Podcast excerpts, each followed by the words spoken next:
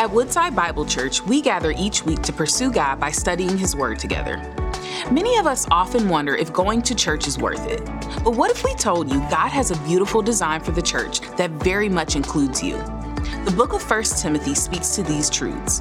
And if each of us submits to them, our church will function as the loving family God intends. Join us this week as we look at the answers to the question Church, why bother?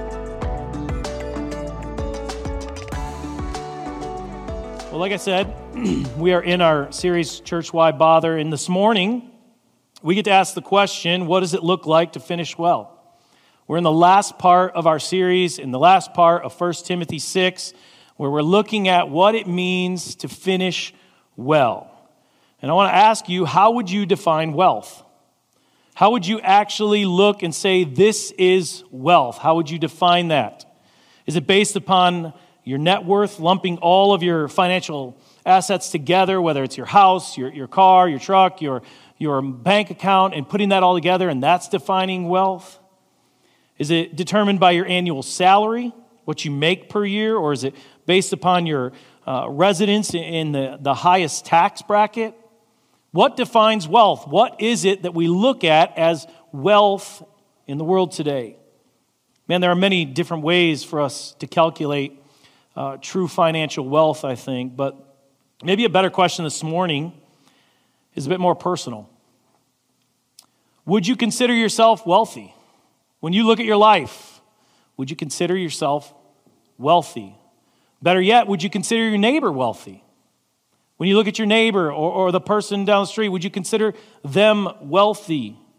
I think a lot of times we compare ourselves to people, right? We get into comparison to where we actually look at others and we're like, man, they have all of this and I don't, so they're more wealthy than I am.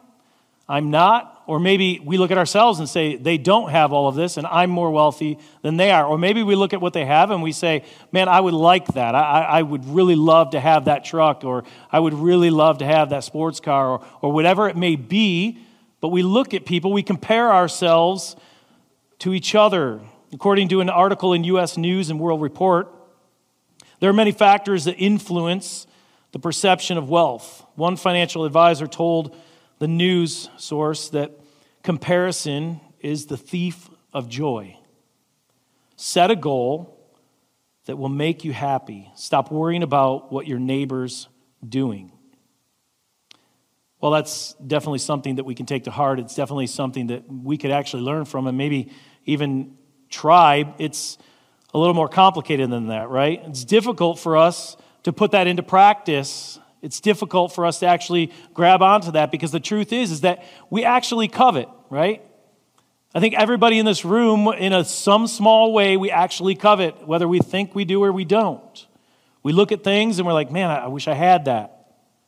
We always long for a little bit more than we actually have. And the truth is, is it's easy for people to make an idol of money and wealth, isn't it? It's easy for us to look at money and wealth and to make that an idol in our lives when we don't maybe even realize we're doing it. And this is why Paul offers Timothy this counsel where he says in 1 Timothy 6:10 the love of money is a root of all kinds of evil. See this love of money and, and the accumulation of wealth has caused temptation within the human heart since the beginning of currency. It's nothing new. And So the Apostle Paul addresses this issue head on in today's text, calling God's people to view money differently than the world. And this is so important. Um, it's super important to uh, the faithfulness of the followers of Jesus Christ in the first century. That he gives God's people multiple charges to avoid the temptation and to seek something far greater true life, right? Throughout our series, Church Why Bother, like I said, we're in week 10 of this, part 10, and uh, we've been looking at, again, the, the Apostle Paul's letter to Timothy. Timothy was there in Ephesus. He was the pastor there that Paul had left him there, and he's teaching the, the people in Ephesus, the church in Ephesus, and running that. And Paul is trying to help him and encourage him and walk him through what it looks, to, looks like to be a pastor in there, and, and trying to just walk him through all of these different things that we've looked at over the weeks. And Paul, he concludes his letter he addresses ways that false teachers were seeking to lead God's people astray by attracting the priority of financial gain to godly giving or godly living. And so Paul encourages Timothy to lead the believers in Ephesus by offering three specific ways that we're going to look at today that they can walk in faithfulness. So let's read. In 1 Timothy chapter 6, last week we, we read verse 1 and 2. We looked at that and what it meant to be uh, have authority. We pick right back up in verse 3 and it says this, if anyone teaches a different doctrine and does not agree with the sound words of our Lord Jesus Christ and teaching um, that accords with godliness, he is puffed up with conceit and understands nothing. He has an unhealthy craving for controversy and for quarreling about words, which produce envy, dissension, slander, evil suspicions, and constant friction among people who are depraved in mind and deprived of the truth, imagining that godliness is a means of gain. The first thing that Paul shows us is the, the way Christ followers can finish well is to keep yourself from pride and foolish controversy. We have to keep ourselves from pride and foolish controversy. Again, Paul's warning against false teaching, against false doctrine here. It was something that was happening in that time, and there's a, a rhythm throughout 1 Timothy that uh, a, a huge emphasis that Paul puts on this false doctrine. And obviously, there was a lot of this going on in the church of Ephesus, and false teachers it says that who had devoted themselves to myths and endless genealogies, which we saw weeks ago. These people were teaching false doctrine that didn't line up with the Word of God. And Paul again warns against this. And so he focuses on three things in verses three through five their teaching, their character, and their corruption, right? He says right there if anyone teaches a different doctrine and does not agree with the sound words of our Lord Jesus Christ and the teaching that accords with godliness. He says, if anyone teaches a different doctrine, this is meaning that it's a different doctrine from the Word of God. It's not what they're, they're supposed to be teaching. And then he goes on to their character, that he's puffed up with conceit and understanding nothing, that he doesn't understand anything. He has an unhealthy craving for controversy and for quarrels about words. Anybody know someone like that? Someone that's just willing to argue with you, or someone that just wants to quarrel. They have this, this like drive to come and quarrel with you and, and to have controversy in their life. He addresses their character. And then, third, he addresses their corruption if this happens, right? It says, which produce envy, dissension, slander, evil suspicions and constant friction among men or among people who are depraved in mind and deprived of the truth. And then he says, imagining that godliness is a means of gain. That they would actually look godly in the way that they're teaching and the way that they're presenting to gain something, right? To gain a status. And so he's addressing their teaching, the character, and the corruption. And, and one writer puts it this way Healthy Christianity focuses on Jesus Christ as the fulfillment of God's promises through his atoning death, resurrection, and ascension. It lifts up Jesus as the perfect second Adam. It lifts up uh, lifts him up as the son of Abraham. It lifts him up as the true Israel. It lifts him up as the ultimate son of David. It lifts him up as the Lamb of God. It lifts him up as Redeemer and Savior. It lifts him up as the true temple. It lifts him up as the Alpha and Omega, it glories in Him as our only hope in life and death. See, what it does is it, it focuses on Christ as our only hope and our Savior. That's what the gospel does. That, that's what the Word of God does, and that's the correct teaching. What, what, what does Paul say to Timothy in verse 20 and 21? If we skip down, he says, Oh, Timothy, guard the deposit entrusted to you Avoid the irreverent babble and contradictions of what is falsely called knowledge. For by professing it, uh, or sorry, for by professing it, some have swerved from the faith. Grace be with you. He's telling Timothy, he's saying, hey, you need to protect this. You actually need to protect this doctrine. Like, don't let anybody take it from you. This is what is true. Make sure you hold it tight. As he's done throughout his letter, Paul continues to impress upon Timothy the importance of sound doctrine. See, if someone desires to preach and teach ideas that veer off from the word of Jesus, that run contrary to the word of God, then they have an unhealthy craving for controversy, right? They're just trying to create controversy. They, they desire drama more than godliness. And John Calvin describes these teachers with directness. He says this For godly teaching is only consistent with godliness if it makes us reverence the worship or worship reverence and worship God. If it builds up our faith and if it trains us in patience and humility and in all the duties of love. No matter what kind of display some teaching may give, it is not sound instruction unless it benefits its hearers. He's saying, no matter, like if you put on a great production, you, you teach well, and, and you do all these things, doesn't matter. If it's not sound doctrine, if it's not benefiting the hearers, then it's not worth it. It's false. See, when a community of faith is in controversy or quarrels or dissension or slander, or if it's in constant friction with each other, there's no benefit to the individual believers, right? There's no benefit to the actual church or the body of Christ. None of these build up the believer's faith or strengthen a community of faith. None of these actually benefit or help. And this is why Paul writes with confidence and conviction that these people are depraved in mind and, and depraved of the truth. They don't know what they're talking about, they're, they're delusional.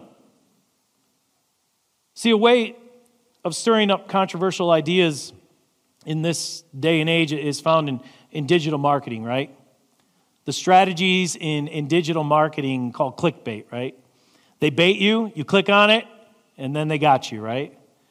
I mean, if you look on Facebook long enough or any uh, social media or even the internet, they actually give you these little phrases that, that are like, oh man, here's a three step diet that's never been discovered before. And then you're like, oh, well, I need a diet, so click, right?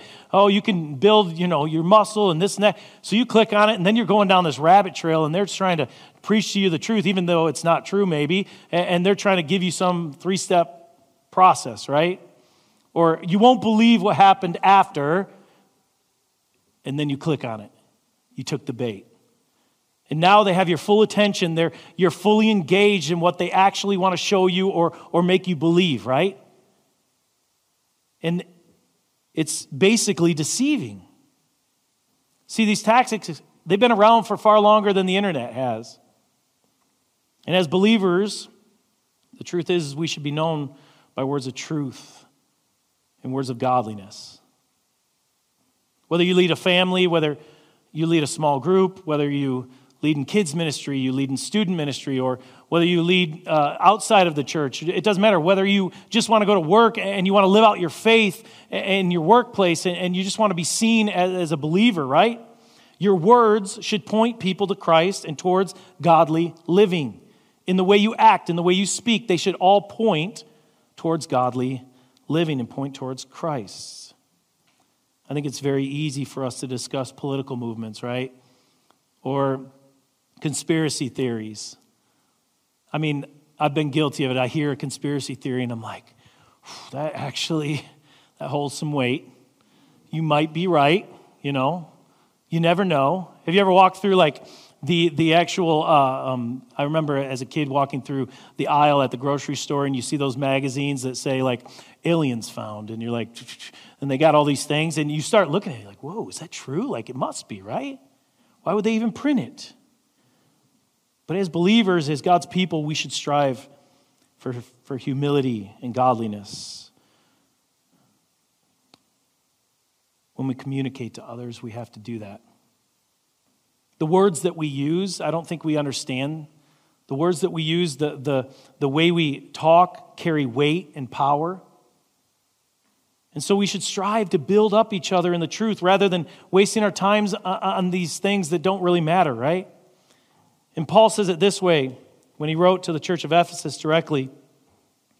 He says, Let no corrupting talk come out of your mouths, but only such as a or only such as is good for building up, as fits the occasion, that it may give grace to those who hear. Have you ever had someone evaluate you? Maybe it's in the workplace. Maybe you were in a, a speech class and you got evaluated on how you spoke, or maybe uh, you came to me and you evaluated me and you were like, John, you need to work on these things.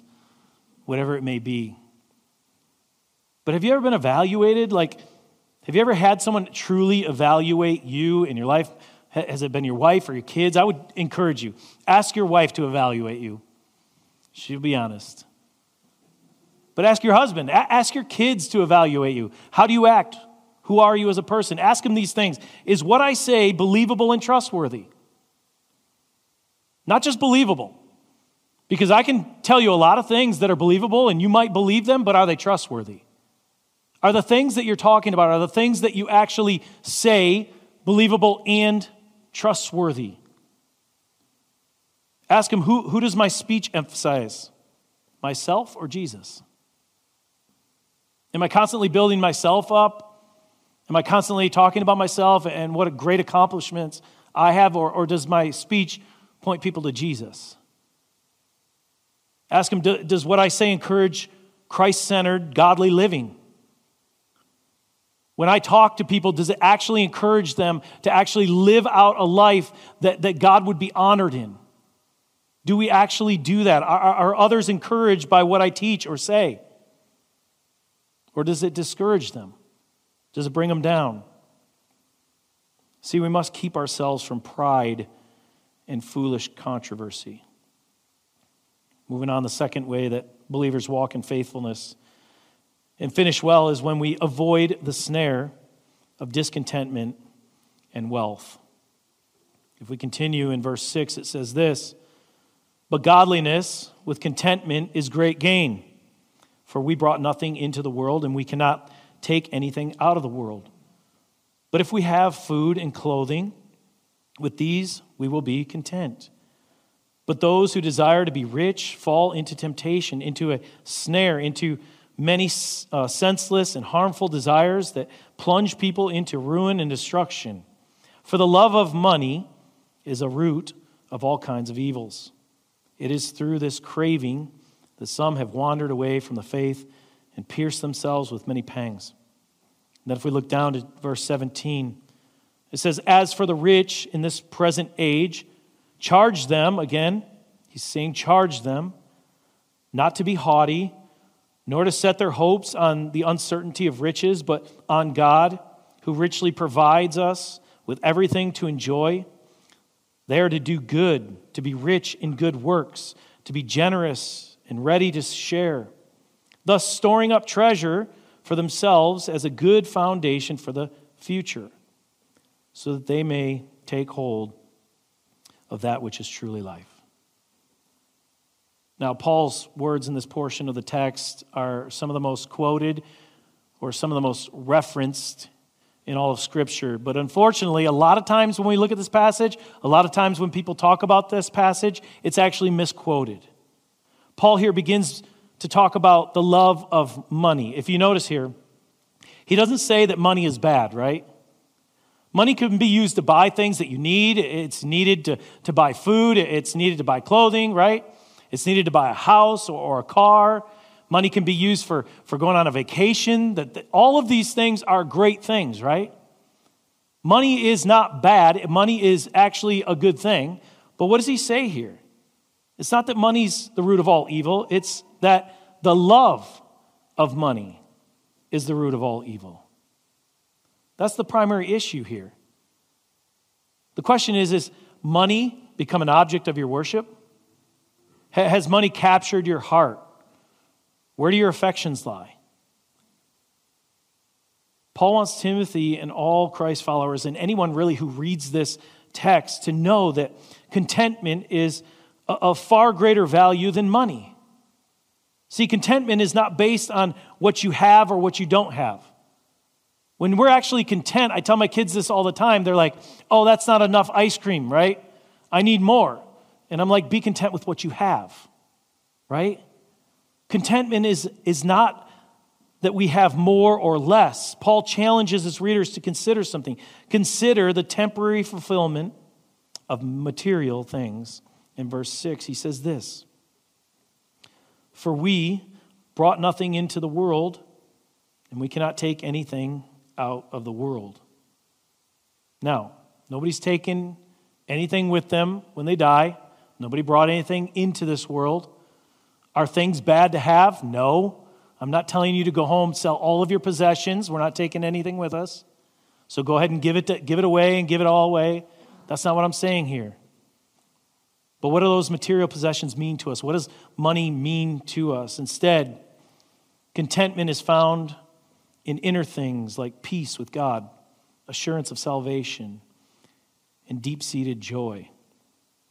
See, these things come from a person who knows God through faith in his Son, Jesus. That in his Son, Jesus, we actually are content with all things, whether rich or poor.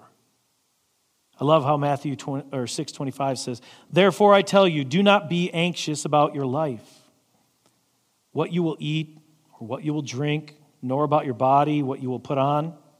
Is not life more than food and, and the body more than clothing? Then we see in Romans 5 1, it says, Therefore, since we have been justified by faith, we have peace with God through our Lord Jesus Christ, that we can be content with what we have in Jesus Christ, no matter what material possessions we have on this earth. We're called as believers to be content with what God has provided in speech, in action, and in your leadership. See whether you're poor or wealthy. The trouble that believers run into when we lack contentment is ultimately a lack of humility. We allow pride to get in, right? We believe that we deserve more financial resources, or maybe we, we believe God owes us something. We pridefully push aside God's sovereign provisions and, and seek to take control of our means, right? And what this reveals is a heart that has money as an idol or, or material possessions as an idol. And remember, money isn't the problem, right? It's the love of money that causes men to wander. Obviously, we don't take anything with us. We don't take cash. We don't take vehicles. We don't take houses or collectibles, nothing, right? Yet the yearning for world possessions and stuff is constant temptation. I know for me, like, it's a temptation to me. I'm always like, man, if I had an extra dollar, I could get that. If I had an extra hundred dollars, I could actually get that. If I had an extra thousand dollars, man, I could really get that, right? You see those things and you want them. According to Forbes magazine article from 2017, Americans are exposed to more than 4,000 ads each day telling us that we need more stuff. Some as high as 10,000. And that was 2017. Imagine now in 2023 how the world tells us that we need more stuff to be content. So, my question is, is what gets your time? I think the easiest way we can look at this, the way we can guard against uh, a lust uh, for wealth or, or, that we can seek contentment, right, is by actively evaluating our lives. We have to actually look. If we look at, at our calendar or, or what, who we are as a family, what do we do? What do we do on Saturdays? What, what do we do um, as a family after work? Uh, obviously, we all have jobs, we all have careers, so that takes a good chunk of our time. But man, if we're just trying to make the extra buck, or, or man, we, we neglect uh, our family, or we neglect what, what God's calling us to just to make an extra buck because Saturday I can get in overtime, and, and it's maybe something that we need, but is it, or is it something that we want? It's just we have to evaluate that, right? We have to look at that. Is it something that we have to do to provide for our family? That's fine. But if it's something that we're just trying to get an extra dollar because the love of money creeps in in certain ways and we don't even know it, we invest in what we love. Where are you investing your time? The third way that believers can walk in faithfulness and finish well is when we pursue the life and light of the Lord Jesus. If we pick up in verse 11, it says this But as for you, O man of God, Flee these things. Pursue righteousness, godliness, faith, love, steadfastness, gentleness. Fight the good fight of the faith. Take hold of the eternal life to which you were called and about which you made the good confession in the presence of many witnesses. I charge you in the presence of God, who gives life to all things, and of Christ Jesus, who in his testimony before Pontius Pilate made the good confession to keep the commandment unstained and free from reproach until the appearing of our Lord Jesus Christ, which he will display at the proper time. He who is the blessed and only sovereign, uh, the King of kings and Lord of lords, who alone has immor- immortality, who dwells in unapproachable light, whom no one has ever seen or can see, to him be honor and eternal dominion. Amen. Man, if you look at that, Paul set a pretty high bar for Timothy, right? He set a pretty high bar for us. He begins by affirming Timothy of his standing as a man of faith, right? But not any man of faith. He uses the name. Uh, he was only he only used this name uh, several times in the Old Testament, but he used this, this name, man of God, not man of faith, man of God. This is a high title here.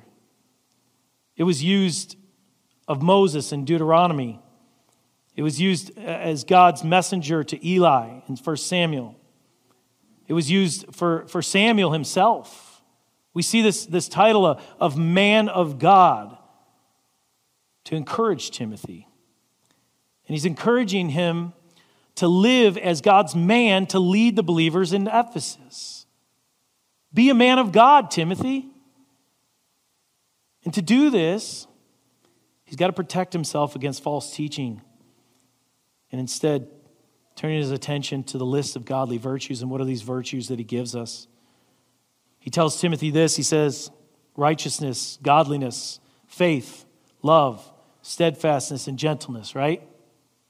He says, man, this righteousness and godliness that they lead into, if you control yourself, you, you'll become righteous and, and godly, and you strive after those things, then faith, love, and steadfastness will actually come out of those things. And, and you'll all of a sudden now it'll drive you into gentleness. And these are the virtues that you're supposed to have, Timothy. Paul then encourages Timothy with a, a series of exhortations for the battle that lies ahead. He uses this battle language, right?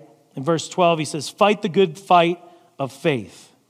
This is a, a war or competition language to remind Timothy to fight for truth. He's got to fight for it, right? Verse 13, 14, the public confession of Jesus before Pilate sets the example for Timothy and, and all believers to offer a good, strong public confession, even in the face of opposition the truth is, is that as we go through life, we're going to face opposition. In the same way, he's telling Timothy, get ready, fight the good fight, be ready to fight it. You're going to face opposition. And then in verse 16 or 15 through 16, again, we see Paul's charging Timothy to remember that everything he does is in view of the second coming of Jesus. See, Paul wants Timothy to take hold of the eternal reality of the faith that he has professed, right? And to live boldly against the false teachers and those who seek financial gain. These are not the, the way of godly leaders. He's saying, take hold, protect yourself, be careful. See, it's the hope we have in Christ that spurs us to live a godly life, right? Hopefully, it's the hope that every believer has that it's in Christ, in, the eternal life that He gives us through His Son, that we actually can go out and live a godly life. Paul wants him to keep his eyes on the end prize, the ultimate goal and finish line. Have you ever done something hard? You ever done something like man, this was really hard, whether it's a race, whether it's something in your life that you can remember that was really hard, and, and you were looking at the finish line. Maybe, uh, you know, I often think, I'm like, man, what would it be like to climb Mount Everest, right? To go up and, and these people that do that and, and, they're trying to climb, and what's the end prize? It, there's, it's not easy. There's trials, there's tribulation, there's, there's things that are hard to get these things done, and, and, and they have to reach the finish line. They try to get to the finish line to get to the top, right?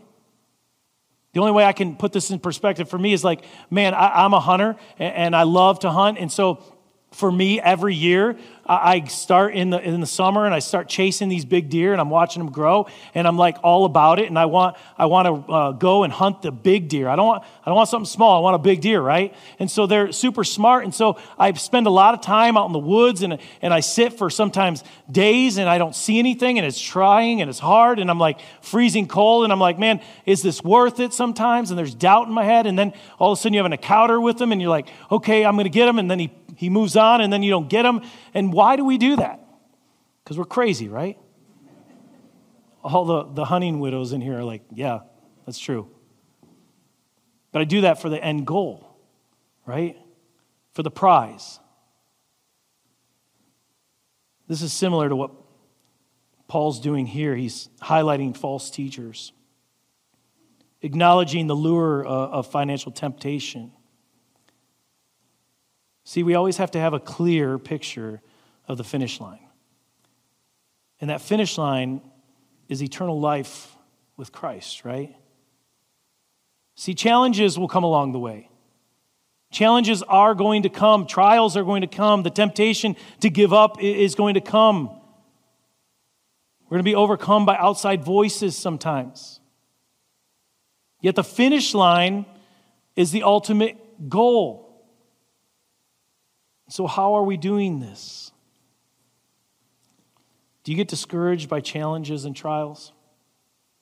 Maybe it's a, a serious uh, medical diagnosis or the loss of a career or job, or, or, maybe it's some trials within the family and maybe marriage or, or, or whatever that looks like. And it's just like, man, I'm ready to give up. I don't want to discount these things because they're real, right? They feel real. There, there's things that come along and trials that you walk through, and you're like, man, God, what is happening here? And the voices come in just give up, forget it. You don't need it. They're real things, and these things may slow our progress, but the truth is, is they should never deter our journey. They should never take us off the path in our journey because it's in Jesus, it's in the gospel that believers have this hope. Amen? It's in the gospel, it's in knowing that I have a Savior, that God sent His only Son to die on the cross for me so that I might have eternal life through the free gift of salvation, that I can have contentment in what I have here on earth. I love Hebrews 12 too. It says this Let us run with endurance the race that is set before us, looking to Jesus, the founder and perfecter of our faith, who for the joy that was set before him endured the cross, despising the shame, and, in his, and is seated on the right hand of the throne of God. The truth is, is that through faith in Jesus, believers should continue to live and serve in view of eternal life. See, we'll finish well when we focus our lives on pursuing Jesus and Him alone. As the band comes, we're going to sing a song. And I love this song because there's a phrase in there that says, if more of you means less of me, take everything. When we think about that phrase and we sing it, do we truly mean it? Do we truly mean that, man, God, if, if more of you, if I can have more of you, God, and it means less of me, Am I willing to give that up? Take everything. We're going to sing that now. If you would stand with me and pray. Father God, again, I just thank you for the opportunity we have to open your word. That's our guide, our map in life. Lord, as, as Paul's letter to Timothy has so much truth to it and so much lessons that we can learn, God, I pray today that we would be content in the Father, content in your Son. Lord, that it would be the only thing that matters to us. That God, all these worldly things, they're okay, but they're not the end goal. That God, our hearts would be focused on you and you alone. And that a people in this world, the people would see a difference in us. They would see how we're content in Jesus. Lord, if, if more of you means less of me, take everything, Father. In Jesus' name, amen. Thank you for joining us as we study God's Word together. We would love to hear how God is moving in your heart and get you connected into the Woodside Bible Church family. Head to woodsidebible.org/connect to introduce yourself today.